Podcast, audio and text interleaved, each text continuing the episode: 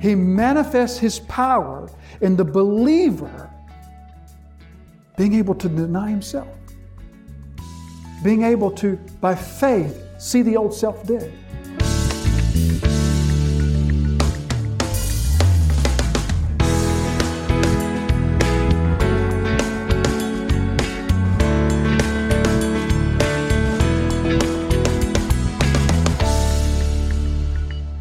The first thing we got to do is we got to try to understand what it is that this event that Jesus is speaking of that will come to pass and what is the time frame that he's speaking of. Again, he says, Truly I say to you, there are some standing here who will not taste death until they see the kingdom of God after it has come with power. So there's two phrases in there that I think are going to be key to help us to see. And the one phrase is taste death. The other is come with power.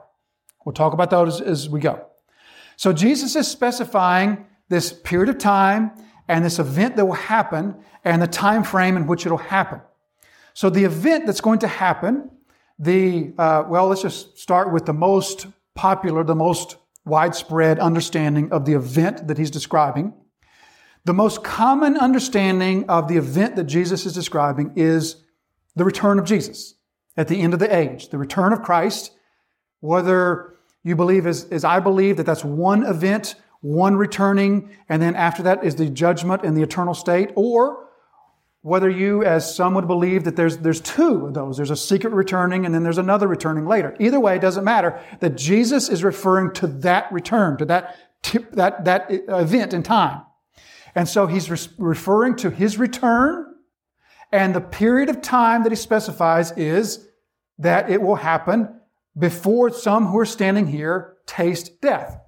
So Jesus seems to be attaching, if that is what he's saying, his return, he seems to be attaching that to the period of time which would be the lifetime of some of those who are standing before him.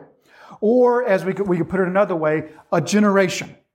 So, before we move on, let's just notice that this is one of three instances in Jesus' life in which he spoke of a future event that is possibly understood as his return, and he attached that return to the same span of time, which is a generation, or in the Hebrew way of thought, 40 years. All right, so here's one of those instances in which he possibly is referring to his return at the end of the age, and he's connecting it to the time frame of a generation. The other two, one comes in Matthew chapter 10. In this instance, we read uh, these words from verse 21 Brother will deliver brother over to death, the father his child, children will, will rise against parents and have them put to death. He's describing some awful conditions here, but the one who endures to the end will be saved. When they persecute you in one town, flee to the next, for truly I say to you, and here it is, you will not have gone through all the towns of Israel before the Son of Man comes. All right, so that's a, a prediction, a prophecy that seems to be speaking of his return, and it also seems to be attaching it to the time frame of a generation. You will not have gone through all the towns of Israel before the Son of Man comes. The other instance comes in Matthew 24 in a section of scripture known as the Olivet Discourse. There's a shortened version of this later on in Mark's gospel that we'll get to, but the Olivet Discourse in Matthew chapter 24 is notoriously the most difficult passage in all four Gospels to understand. It is notoriously difficult to understand. And not for one minute am I going to stand before you and claim that I understand all of it. Some of the things that Jesus says in there are very, very difficult to understand. And so we obviously don't have time to unpack all of that. But the Olivet Discourse is another instance in which it starts by Jesus' disciples who are admiring the temple and they say to Jesus, look at this building. And Jesus says, Verily, verily, I say unto you, not one of these stones will be left upon another. And then they answered by saying, Well, tell us, Lord, when will these things happen? And specifically, they say, What will be the sign of your coming and the end of the age? Jesus then goes on to describe basically an entire chapter of very difficult sayings and very scary sayings. And he ends all of this Well, not, he doesn't end it all, but verse 30, he says, Then will appear in heaven the sign of the Son of Man. Then all the tribes of the earth will mourn. They will see the Son of Man coming on the clouds of heaven with power and great glory. And then verse 34, truly I say to you, this generation will not pass away until all these things take place. Those are the three instances in which Jesus seems to be speaking of his bodily return, and he seems to connect it together in the time frame of a generation. Now, those three passages make up probably the three most difficult passages in the Gospels to understand, particularly the Olivet Discourse. And in fact, the problem is clear to see, isn't it? If Jesus is speaking of the return of the Son of Man at the end of the age, and he's connecting it together to a generation, particularly the generation that was standing before him as he said those words, then obviously the problem is Jesus hasn't returned yet, and there's been many, many, many, many generations. And so this is a difficulty with which many people wrestle. In fact, you may be familiar with the probably the most famous atheist of all time, a man by the name of Bertrand Russell, who wrote a book that the title of the book is Why I'm Not a Christian. He started with the Olivet Discourse. That's what he started with to say this is where it all starts. Understand, Jesus said, I'll be back in your lifetime, and he didn't. Okay? So, with that being said, we clearly don't have time to unpack the Olivet Discourse or Matthew chapter 10. Instead, we only have time to focus on the one right in front of us, which is Mark chapter 9, where Jesus says to those who stay or standing here, he says, There are some standing here who will not taste death until they see the kingdom of God after it's come into power. So the most popular understanding of that one is that Jesus is speaking of his bodily return at the end of the age.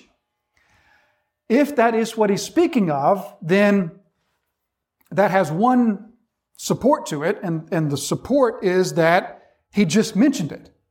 In verse 38 of chapter 8, he just mentioned his return, the judgment before the Father. So he just mentioned that time period. So it's not like Jesus sort of pulled it out of the air and the disciples are thinking, where, what, how do we get on that? How do we go from this to, to that? Jesus did just mention it.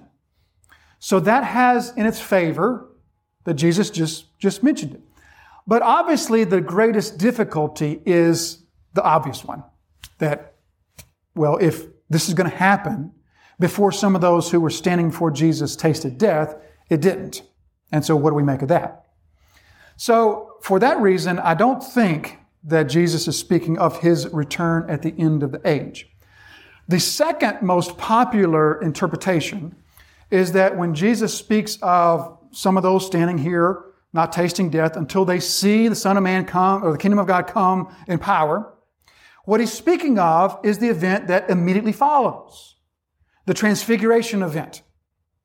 And so Jesus, we're being prepared for that with this statement here. Some standing before me aren't going to taste death until you see the kingdom of God come in power. And then right after that is going up the mountain and seeing Jesus transfigured. All three synoptic gospels include the transfiguration account, and all three synoptic gospels begin with that. But then there's another problem. If Jesus is speaking of this coming of the kingdom of God in power, and he's foretelling this event, the question that I want to ask is what's the point? What's the purpose? What's the purpose of prophesying an event that occurs in six days? What's the point of saying, essentially, to the disciples, you know, some of you aren't going to die in the next six days? To me, it just seems that is not a consistent use of prophecy. That's not the way that prophecy is typically used to prophesy event, an event that is so close in, in time to happening. Furthermore, did any of those standing before Jesus die in the next six days? I mean, possibly, but it just does not seem like a likely description. Lastly, Jesus says, Some of you aren't going to taste death until you see the kingdom of God come in power. Now, the transfiguration event is not a, an event that I would describe as the kingdom of God coming in power. Glory, yes. Absolutely. The transfiguration event is all about glory. It's all about the magnificence of the Son of God. But is it, is it so much about power? All right. So I don't think either of those understandings are really getting at what Jesus is saying. So, what I want to offer is a minority view of what Jesus is saying. We're not afraid of minority views here, right? Because as Jesus says, we value the opinion of God more than the opinion of people. We are interested in what the scriptures are saying, saying to us. We're interested in what the scriptures are teaching. So, what I want to explain or what I want to show is, is what I feel like is the only satisfactory understanding of what Jesus is saying and how that fits the flow of Mark's thought perfectly, how it fits the context of what Jesus is saying perfectly. And so let's begin by thinking, first of all, of the word power. Jesus says, Some are standing here, you're not going to taste death until you see the kingdom of God come with power. So, what does that word power say to us? It's the word dunamis, I think we probably have all heard an expositor of the word stand up and say something about the word dunamis and how it's the word that we get our word dynamite from. And it speaks of, of an explosive type of power, a power to change things. And all that is true. The word that Jesus uses here is the word dunamis. So what does the scripture, what does the New Testament mean when it speaks to us of power? Well, dunamis is one of, of Luke's favorite words. He will use that word often and he uses that word often in connection with Jesus, with the power, with the dunamis that the Spirit enabled him to have. The power of the Spirit working through Jesus, Luke will return over and over to the dunamis of the Spirit in Jesus. But Jesus isn't here speaking so much of what he can do or what he's here to do. Isn't the flow of Jesus' thought here, isn't what Jesus what Jesus is talking about, isn't, isn't he speaking of his disciples?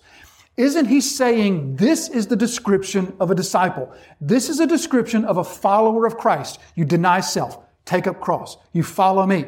You value the eternal soul. You, you, you do not in any way forfeit anything for your soul. Right? Again and again, he's describing the disciple. And so we should assume that Jesus' description of the disciple continues into this verse. So his description of power, seeing the kingdom of God come with power, now we ask ourselves, what, does, what does the New Testament tell us when it speaks of power in relation to the disciple? Well, the New Testament scriptures begin by speaking of power as it relates to, to the disciple in Acts chapter 1 verses 6, 7, and 8. When the disciples are there and they're asking the risen Christ, they say, uh, they, they say to Jesus, um, Lord, when is it this, this time that you'll restore the kingdom to Israel? Once again, they're looking to the end of the age. And he says to them, Well, that's not for you to know. But instead, you will receive, here's the word, power. You will receive dunamis. You will receive dunamis when the Holy Spirit has come upon you and you will be my witnesses in Jerusalem and all Judea and Samaria to the end of the world. So Jesus says that there's this power that will come upon you, and the effect of that power is to make you effective witnesses in Judea, Samaria, all the world. So this power then comes upon them in the next chapter. Chapter 2, the Pentecost event. As the Spirit is given, the church is born. And this power that Jesus told the disciples to wait for is then given to them. And from that point on, you can trace it with the, you can trace the, the line of this all the way through Acts, from Acts chapter 2 all the way through chapter 28. The pattern is this. Once this power has come upon them, two or three things have changed, depending on how you want to divide them up. So two or three things have now happened to them. I'm going to call it three, but you can call it two if you want. So these three things happen to the disciples. Number one, they become equipped with boldness of speech and effectiveness of speech. We notice this from the very Pentecost event itself. When they say, we all hear them speaking in our own language of the great things that God has done that continues through chapter 2. There's the healing of the lame man in chapter 3 when Peter stands up and says, You think that we did this? No. Instead, Jesus Christ whom you crucified, whom you denied, whom you put on the cross. He did this. And that pattern continues. We don't have time to trace it, but it continues consistently all the way through the end of the book of Acts. Those who are indwelt of the Spirit and those who are specifically, we're told, filled of the Spirit speak effectively and powerfully for Christ. Secondly, the power, the dunamis, is connected together with us in terms of the effectiveness of this message. This message that changes people, this message that brings salvation. We are familiar with Romans 1 and verse 16. I'm not ashamed of the gospel. There's that same theme again. Shame. I'm not ashamed of the gospel. I don't deny it. I claim it. I own it. I'm not ashamed of the gospel, for here it is, the same word. It is the power of God for salvation to everyone who believes. A similar passage, 1 Corinthians chapter 1 and verse 18. For the word of the cross is foolishness to those who are perishing, but to us who are being saved, it is the power, it is the dunamis of God. It is the power of God. So also this power that's given to the believer is the power of this message that saves. Now, to be clear, the message of the gospel itself doesn't save anyone. What saves sinners is the sacrifice of Jesus Christ given to them on their behalf. But the gospel is the message of what God has done that the lost sinner can hear and believe. And then the sacrifice that Christ made for us is then apportioned to us. That's how salvation comes to the sinner. But we understand what Paul's saying. This message of this, this is the power, this is the power of God that converts lost sinners. So there's a second aspect. This aspect, first of all, of bold and effective speech Secondly, the content of the speech. The speech that we proclaim, the power of that speech is the power to save sinners. Thirdly, the New Testament speaks of the power of God given to the believer in the sense of peace and contentedness in the face of persecution and tribulation. The peace of God, the contentedness that surpasses understanding or explanation that exists in the heart of the believer in the face of persecution and tribulation. Look at 2 Corinthians 12. Three times I pleaded with the Lord about this, that, he sh- that it should leave me, this thorn in the flesh. But he said to me, My grace is sufficient for you. For here's the same word again. My power is made perfect in weakness. And so, so Paul goes on to say, For the sake of Christ, then I'm content. I'm content with weakness, insults, hardships, persecutions, and calamities. For when I'm weak, I'm strong. We see the same sort of thing show up in Philippians 3. I count everything as lost because of the surpassing worth of knowing Christ Jesus my Lord. For his sake, I've suffered the loss of all things and count them as rubbish in order that I may gain Christ and be found in him, not having a righteousness of my own that comes from the law, but that which comes through faith in Christ, the righteousness from God that depends on faith, that I may know him. And here it is again, and the power of his resurrection and what does the power of his resurrection enable me to do? How is that manifested in my life? That I may share his sufferings and become like him in his death. We see the same thing in Philippians 4. That's the passage that we're all familiar with. I can do all things through Christ who strengthens me. And so what we see here is this threefold or twofold, this three pronged power of God that comes upon the believer and here's the paradox, because remember, this is a section of paradoxes. Here's the paradox. The first paradox was, of course, uh, gaining by losing. Uh, also, the paradox of, of how you're going to pay for your soul. What are you going to give in exchange for your soul? Or, uh, or the paradox that we, that we just saw, saving his life by losing it, or profiting a man, or the shame of the Son of Man before God. So now the final paradox is this. The final paradox is power through weakness. See the flow? See the consistent flow there? Power through weakness. This is the greatest paradox of all. And it's the paradox that Jesus is saying there are some who are standing here who will not taste death before you see the kingdom of God come in power. Now, paradoxically, we would think of power as, I don't, I don't know, outward strength, ability, capacity to put unders, others under our feet, to put others in subjugation, but instead Jesus sees power as weakness. So, what is Jesus saying? Remember, this is the most difficult of all commands.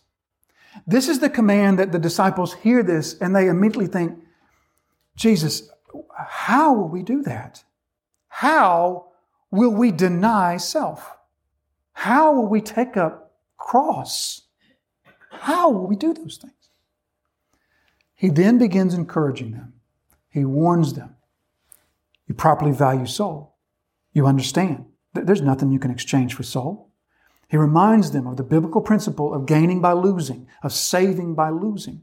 He warns them there's a day of judgment coming. And if you deny me and my words here in this life, there will be a denial of you before my Father. All those things are encouragements and warnings and motivations. But none of those things will take them into obedience. The final thing that Jesus says to them is, My power will come to you. And my power will enable you to deny self. My power will enable you to take up your cross. My power will enable you to see by faith your old man dead on the cross and your new man coming out of the tomb with me. In essence, what Jesus is saying to them ultimately is, I will do this. For you can't do this. I will do this in your place. I will do this in your stead. That's why I think Jesus uses the phrase taste death. Because tasting death speaks of an experience of physical death that's not permanent, that's not lasting, that's not eternal. And doesn't that describe the one who is in Christ? That there's some standing here. You might experience that thing called physical death, but you won't experience eternal death. You won't experience lasting death. Instead, there is coming a great power. And that power is coming on the day that we refer to as Pentecost. When the Spirit is given to the church, the church is born and the church is indwelt with the Spirit that manifests His power in the most paradoxical ways. He manifests his power in the believer being able to deny himself, being able to, by faith, see the old self dead, by faith, being able to understand that this life now cannot compare to the value of an eternal soul. And so, this is the ultimate encouragement for them. This is the ultimate motivation, as if to say, listen, your obedience in this, in this most difficult of matters, is not optional. It is not by your choice. All right? Your regeneration happens to you without your cooperation. You're just like Lazarus. You're in the tomb dead, and the Spirit of God calls to your soul, and He awakens your soul. Come forth, you dead sinner. But once that happens, from that point on, it's not without your cooperation. So Jesus is saying this most difficult of commands, this will be the hardest thing you ever do. But ultimately, it'll be me doing it within you. Now, two final verses of encouragement. And those two final verses of encouragement come to us, first of all, look at Philippians 1 and verse 6.